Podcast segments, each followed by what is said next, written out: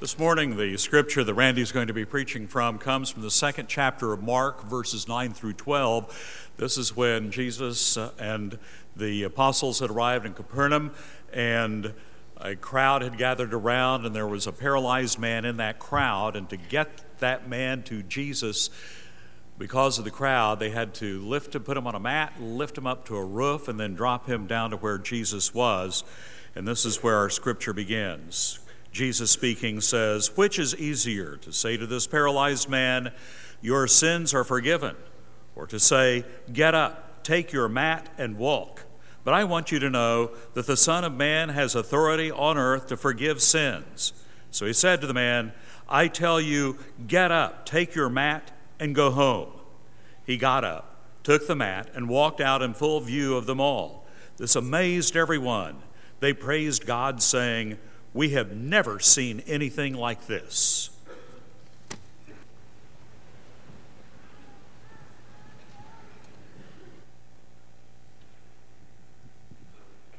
Have you heard the recent remarkable story about a little girl named Samantha Savitz? She's a two year old girl. She lives with her family in Newport, Massachusetts. And this little girl can't hear, she's, she's deaf. But she's very outgoing and she wants to engage people, she wants to communicate with people. And her neighbors, the people in her neighborhood, they love this little girl, Samantha, and they want to communicate with her when they see her out playing in the street or in the neighborhood or they see her on a walk. They want to be able to connect with her and talk to her. But when they go up to her, they don't know how to communicate with her because she only communicates through sign language. And so they leave frustrated and she leaves sad. So, you know what her neighbors decided to do? They got together and they hired a sign language instructor to teach all of them sign language. And so they meet regularly to learn sign language so that they can communicate with this little girl, Samantha. Isn't that remarkable? The instructor they hired says, I, I just can't believe this. He said, There are some parents of deaf children who don't bother learn sign language. And this little girl's neighborhood is learning sign language. That is truly remarkable. Now, I must say, in my neighborhood, sometimes if I pull out in front of someone or blow my leaves in their yards, they seem to try to communicate with a certain part of sign language. But I think this is totally different, totally different thing. Can you imagine an entire neighborhood learning sign language just so they could communicate with someone, especially a child, in their neighborhood. What a wonderful story. And I think this story raises a very important question. And the question is this How far will you go out of your way to help someone? How far will you go out of your way to help someone? Because we all have a limit, right? We all have a threshold of inconvenience or expense or discomfort. We all have a line somewhere we will draw as to how far we will go to help someone. And you might be thinking, well, it depends on the nature and the level of the need, right? I mean, if this isn't life or death, then, you know, probably I won't do a whole lot. Now, if someone is, is dying, yeah, I, I may try to do something. Or some of you may be thinking, well, it really depends on who it is. It depends on the nature and the level of the relationship. How close am I to this person? Is this family we're talking about? Is this a good friend we're talking about? Is a complete stranger? Because that matters, doesn't it? I mean, I, I love and appreciate the 13 year old hound dog we have. But when it comes time for her to go to that great dog park in the sky, I'm probably not going to do any heroic efforts to try to prolong that. You know what I'm saying? Just let all dogs go to heaven, and when it's her time, it's her time. And so you, you probably are thinking, well, it, it depends on how close I am, and it depends on the nature of the need. But I think it's a good question. How far will you go to help someone? What if the stakes are even higher? What if it's more than just helping someone in need? What if it's even more than helping someone save their life? You say, well, what could be more important than that? How could the stakes be any higher than that? What if it is their soul? What if God has placed you in a very unique situation, a very unique spot, and you can do something to actually bring someone to Jesus, the one who offers life and hope and forgiveness and salvation? You are in that spot, maybe better than anyone else. But it's going to cost you something. You're going to have to invest something. It may mean discomfort. It may mean getting out of your normal routine. Would you do it?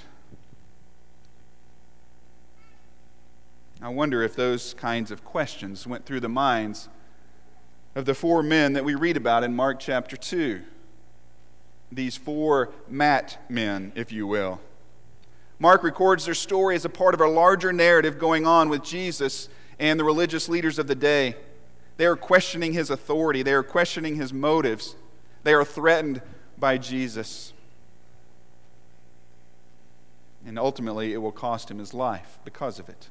And we know now, as we look back, that was all a part of God's plan. That is God's good plan to redeem the world. But as that plan unfolds, it looks like a lot of opposition building against Jesus. And our story in Mark chapter 2 begins with Jesus in a house in Capernaum. This is considered the home base for his Galilean ministry. In fact, some scholars speculate that this could have been Jesus' house.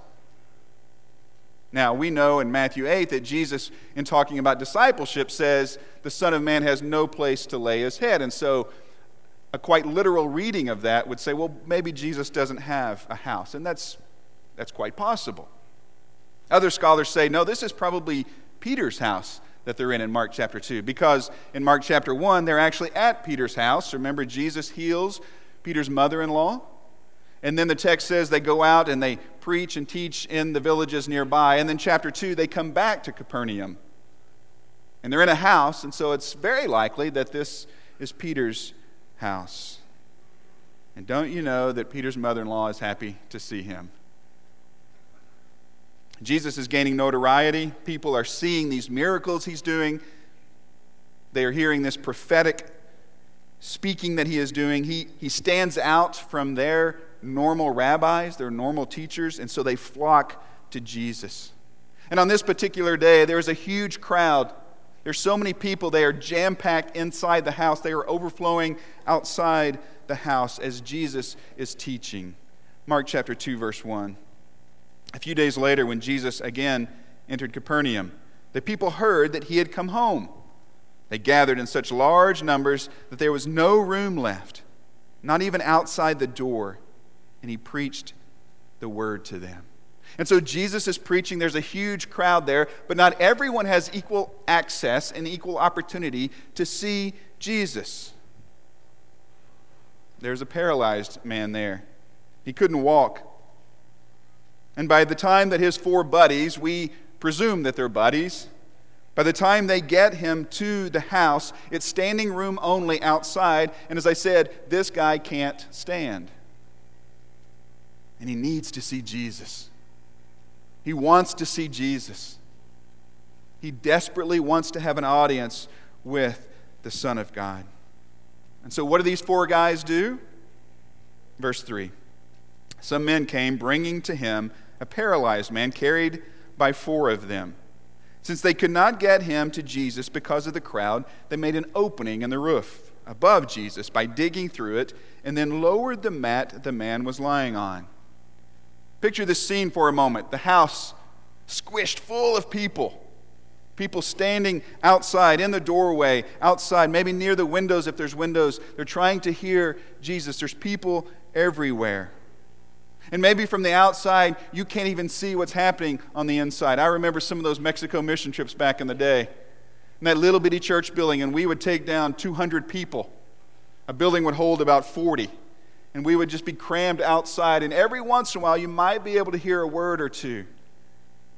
That's what I envision as I see this story unfold. The people on the outside, they probably can't necessarily hear what Jesus is saying, they probably can't see him. But evidently, this one man, this paralyzed man, he is determined. I mean, just imagine the effort it took to get him there. He would not be denied. He is not turning around now. And while his faith is commendable, to me it's the faith and the ingenuity of these four guys that really stands out. Because think about it, they had nothing to gain. They had absolutely nothing to gain and everything to lose by doing this. They literally climbed on top of the roof and began digging through what was probably a hardened clay and straw roof to get this man to Jesus. Would you have done that? Would you have done the same thing? You know, I could just imagine if that were me. Well, buddy, you know, we got you here. And man, look at that crowd. That's so unfortunate. Uh, well, you know, maybe we could try another time. So we'll probably on our way. Do you want us to leave you here or should we take you back home? What do you want? I mean, would you have done the same thing? I, I got to tell you, I have knocked on a lot of doors in my day on mission campaigns, on local outreach efforts. And there are some times, I'll be honest, confession here, there are some times, given the circumstances, when I just kind of barely knock and then, oh, after about two or three seconds, I don't think anyone's home, we should just keep going, right? Maybe you've been there. Because you get this vibe, or you, you can tell from the circumstances, oh, this is probably not going to go well. This is going to be uncomfortable, awkward, maybe dangerous because you never know what's on the other side of that door. These guys didn't know what was on the other side of that rooftop. What would Jesus say when he saw them peeking through this hole that they had excavated through the roof? What would the people say as they had dirt and straw falling on them from this hole being dug in their roof? And what about the mess it was making? What would Jesus do as he's preaching and teaching, and all of a sudden now there's this huge disruption? You're interrupting the Son of God when he's preaching. Now, it's like when someone pulls a fire alarm when a guy's preaching here, maybe. Too soon, right? Too soon. But they didn't know what was waiting on them. They didn't know how Jesus would respond. They didn't know what it might cost them. And I want you to see what Jesus does. Chapter 2, verse 5. When Jesus saw their faith, he said to the paralyzed man, Son, your sins are forgiven. Don't miss that little pronoun there. There, their faith. When he saw their faith. In most healing stories, Jesus commends the faith of the one who needs the healing, but here he commends their faith. And notice what Jesus does immediately. It's a little bit unexpected, isn't it? He doesn't heal the man. That's not the first thing he does. He says, Son, your sins are forgiven. He gives this gift that no one else can give. I mean, think about that. Only Jesus, only Jesus can say that. And he gives this wonderful gift. Your sins are forgiven. And if this guy is like me, he's probably thinking, well, Jesus, that's nice and all. That's good. I'm not exactly sure what all that means, but I know that's a good thing, but that's not really why I came. I came for something more. You're saying your sins are forgiven. What I want you to say is your mat is no longer needed. Right?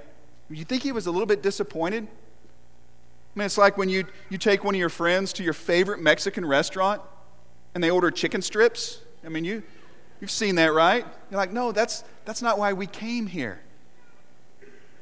And I wonder if this guy's feeling that a little bit. Jesus, thanks a lot. That's great, but that's not, that's not why I'm, why I'm here. But for some of the religious leaders who are watching this with a critical eye, when Jesus says your sins are forgiven, that is huge. That is a very big deal. They hear Jesus say this, Your sins are forgiven, and they are outraged. Who do you think you are? Only God can forgive sins, and only a priest can declare, declare, or can declare forgiveness of sins. And Jesus, you're not God, and you're not a priest. And they're thinking you are blaspheming God. And Jesus knows what they're thinking. Isn't that incredible? It's a little scary, too, isn't it? I mean, Jesus knows what they are thinking, and he calls them out on it. Basically, what he says is, I, I know. anyone can say the words, Your sins are forgiven. I mean, anyone can say that. How do you prove that? There's no necessarily, there's, there's not a tangible manifestation of forgiven sins, right? So anyone can say those words, but how do you verify that? So Jesus says, Let me give you something you can see. Let me give credibility to my previous statement. Back in the text, verse 10. But I want you to know that the Son of Man has authority on earth to forgive sins. So he said to the man, I tell you, get up, take your mat, and go home. He got up, took his mat, and walked out in full view of them all. This amazed everyone, and they praised God, saying, We have never seen anything like this. Last Sunday, if you were here, you know we talked about the story of Jesus healing the man named Bartimaeus, the blind man. And we said that sometimes Jesus doesn't give us what we want, but he always gives us what we need. Well, in this case, for this man, this paralyzed man, he gives him what he needs above everything else the forgiveness of his sins. But he also gives him what he wants. He gives him spiritual healing and he gives him physical healing. He frees him and he saves him. And in that, that act of physical healing, he shows his compassion. But it's also confirmation that he is the Son of God, that he can, in fact, forgive sins. Jesus is the one.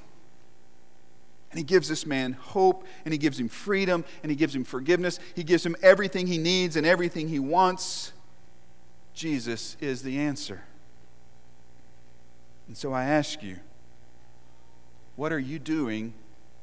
What am I doing to get people to Jesus? If he is the answer, if he is the one, if he can offer something that no one else can offer, if Jesus is the source of life and hope and salvation and forgiveness, what are we doing to get people to Jesus?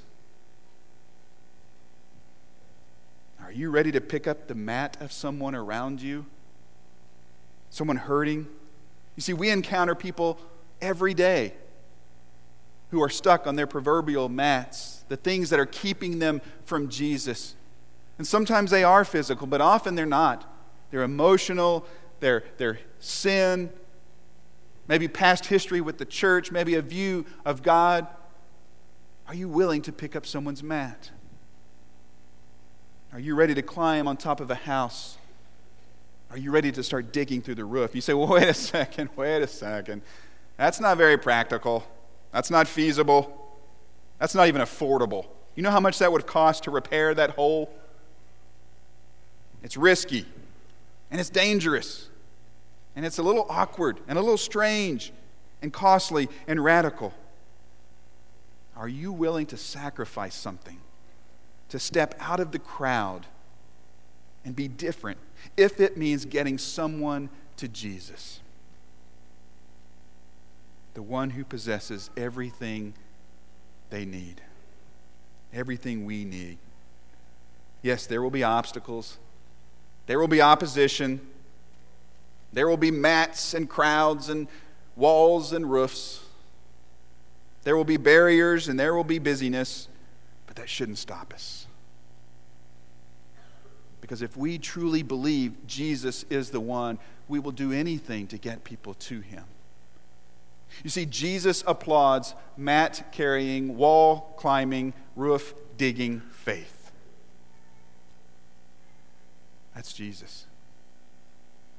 Jesus applauds that kind of faith radical faith, action based faith, faith that looks out for others. Jesus commends their faith. Do you remember? These guys were willing to go to great lengths. Why? Is it because they loved this guy so much? That's possible. We don't even know who these guys are in relationship to the paralyzed man, but it's possible. But I suspect it's something different.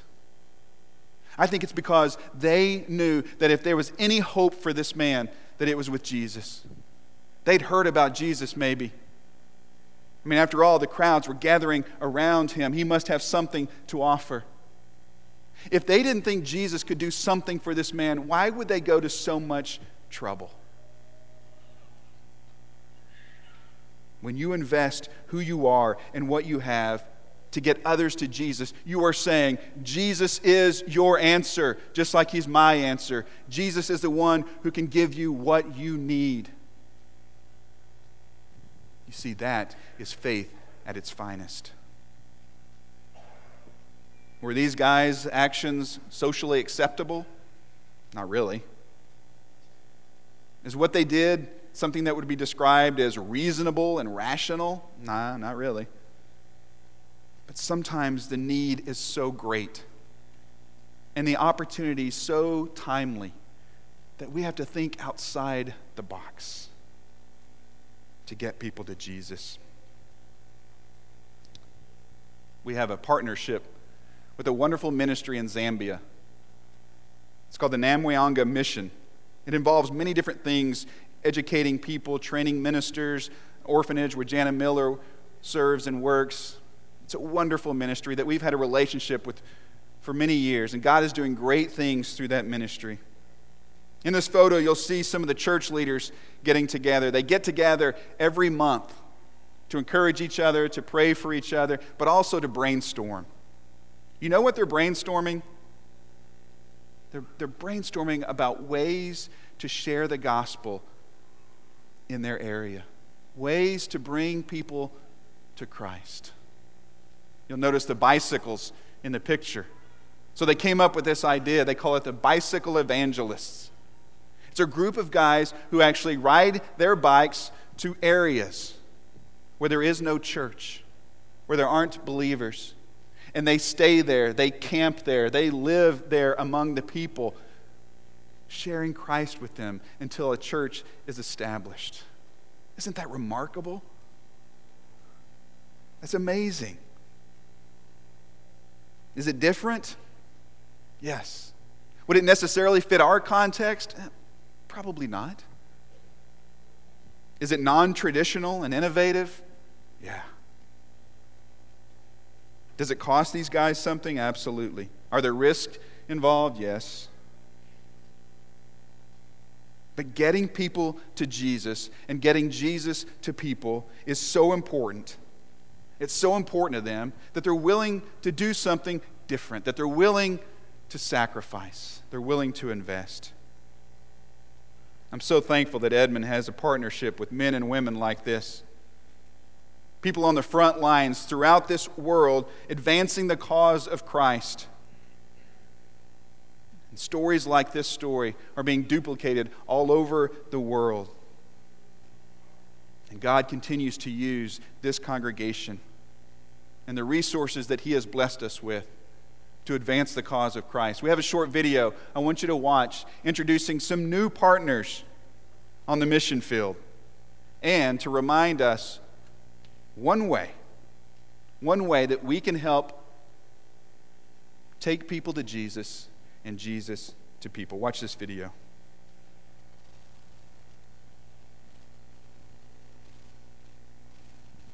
The splendor of a king,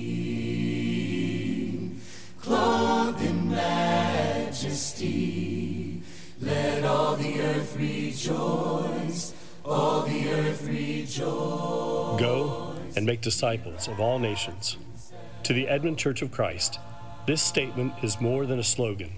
It's more than simply a theme or a catchphrase. Making disciples in this world is our God given mission. As ambassadors of Jesus Christ, we are called by God to make genuine connections with other people and to share the love and message of Jesus with them. We are called to make disciples. God empowers us to do this in many ways through many people. In addition to our daily efforts as ambassadors of Christ and our local outreach efforts in our community, we support several missionaries and mission projects and we send out multiple mission trips involving hundreds of people throughout the year. In 2019, God is extending our reach into the world through expanded mission efforts. We are pleased to announce some new and exciting opportunities in various parts of the world. The heart of the Edmond Church is closely connected to each of these special people and places. First, Ismael Resendez is joining Baldo Camacho in the rural mountain villages of Mexico as our full time missionary. For over 30 years, we have invested in the birth and growth of the church in Aquiles and the surrounding state of Tamaulipas. Many from this congregation, including three decades of college students, have traveled to those little villages to love and serve the people there. Now, through the work of Ismail and Baldo, that work continues. In his new role, Ismail will plant churches, train and mentor leaders, host special events at the campground, and preach and teach throughout the region. Our prayer is that God will continue to change lives and grow the church in this area of Mexico. A second expanding work involves our long standing relationship with Zambia. After decades of serving the Namwianga mission in Zambia, our missionary, Dr. Ruben Kapali, retired last year. But God continues to make inroads into people's lives and develop Christian leaders in Zambia, and we are still blessed to be a part of it. We are now supporting three Christian leaders and missionaries associated with the Namwianga mission, including Wilson Ciazilo, Thomas Simubali, and Rodwell Cianzolo. God has gifted each of these men and is using them in unique ways to make disciples in Zambia. We join our brothers and sisters there to continually welcome many new believers into God's family. A third way God is expanding our discipleship efforts in the world is through our presence in Guatemala. For five years, our college group at Edmond has traveled to Guatemala for a summer mission trip. Now, we will be tied even more closely to the Lord's work there as we take on the support of missionary Marco Tulio. He is active in personal evangelism, training leaders, helping plant churches, and working to share the gospel in and around La Union Zacapa. The Lord continues to open doors in Guatemala, and we are blessed to be a part of what God is doing there. Finally, John and Jill Shattuck and their family endeared themselves to us last year during their transition from mission work in Utah. In January, they packed up and moved to Ecuador to work with the Cumani Christian Center in the rainforest on the Pacific coast. This somewhat secluded area has no roads to speak of, only the Cayapas River that runs as a main artery through the region. The Shaddings will join efforts with local missionaries to ensure the love and message of Jesus is spread up and down that river. They will assist in hosting medical, construction, service, and discipleship teams so that doors will be opened to share the gospel. As God continues to work through the Shaddings and other missionaries, the river will be used not only as a means of transportation, but more importantly, a place of transformation as people continue to go into the river to put on Christ in baptism. Jesus said, Go and make disciples of all nations. Some may call it the Great Commission because it seems so big, so overwhelming. Others because it requires great involvement and great resources from the church. Still others because there are great expectations associated with it. To us, the commission is great because the one behind it is great. And we want others all over the world to know of His greatness and His grace. Join us on Commission Sunday by giving sacrificially. As I said, Commission Sunday is next Sunday, and this is just one way, one of many ways that we can be involved in God's work in this world. That we can bring people to Jesus as those four men did, that we can bring Jesus to people. So I hope that you will come next week ready to participate in that. You need to know that no effort is wasted that is used on bringing someone to Jesus. Sometimes we think, well, what's it going to cost me? How much am I going to have to sacrifice? How inconvenient is this going to be? All of those things that we do, all of those resources we invest, God honors those, and He uses those to make a difference in people's lives. And so no effort is wasted that is used for that purpose, for His glory. And so if it means picking up someone's mat, then reach down and grab hold. If it means climbing a wall, then start climbing. If it means tunneling through a roof, then start digging. If it means sharing or serving or sacrificing, if it means giving or going or praying, then let's get to it. Back to our story about two year old Samantha Savitz.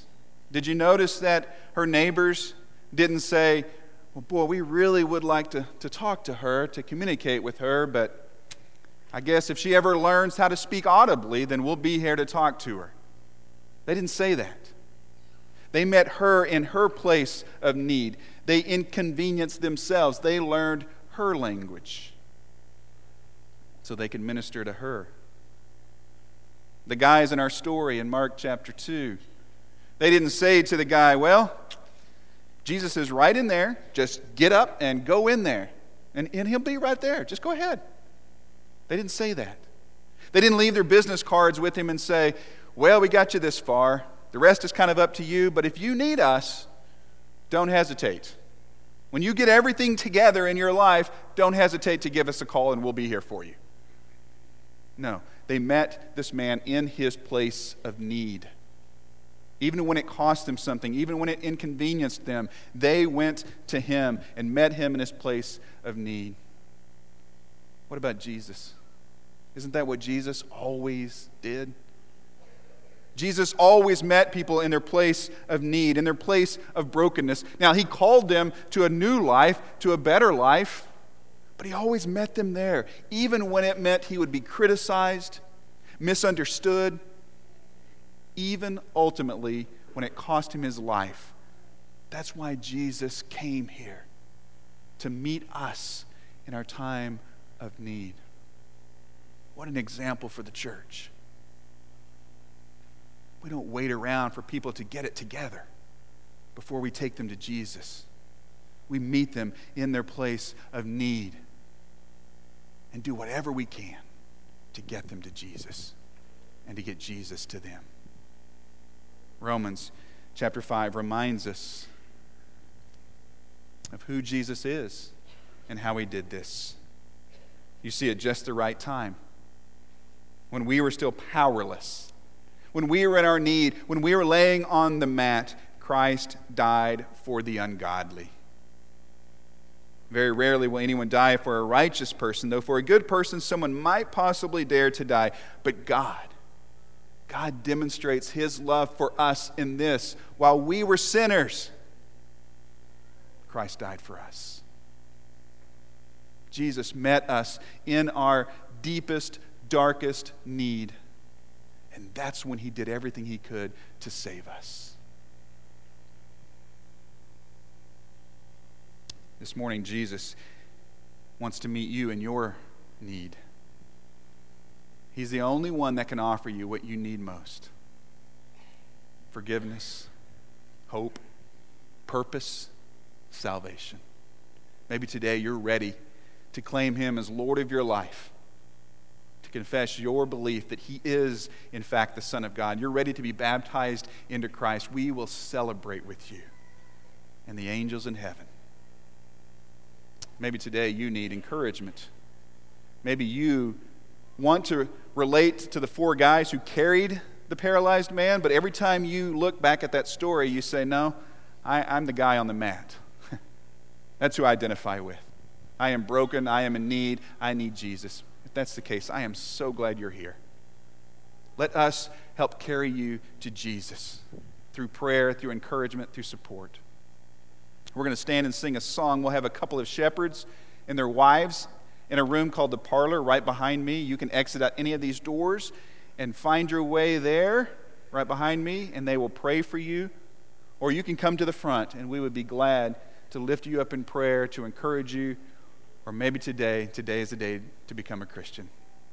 We invite you to come as we stand and sing. God is calling.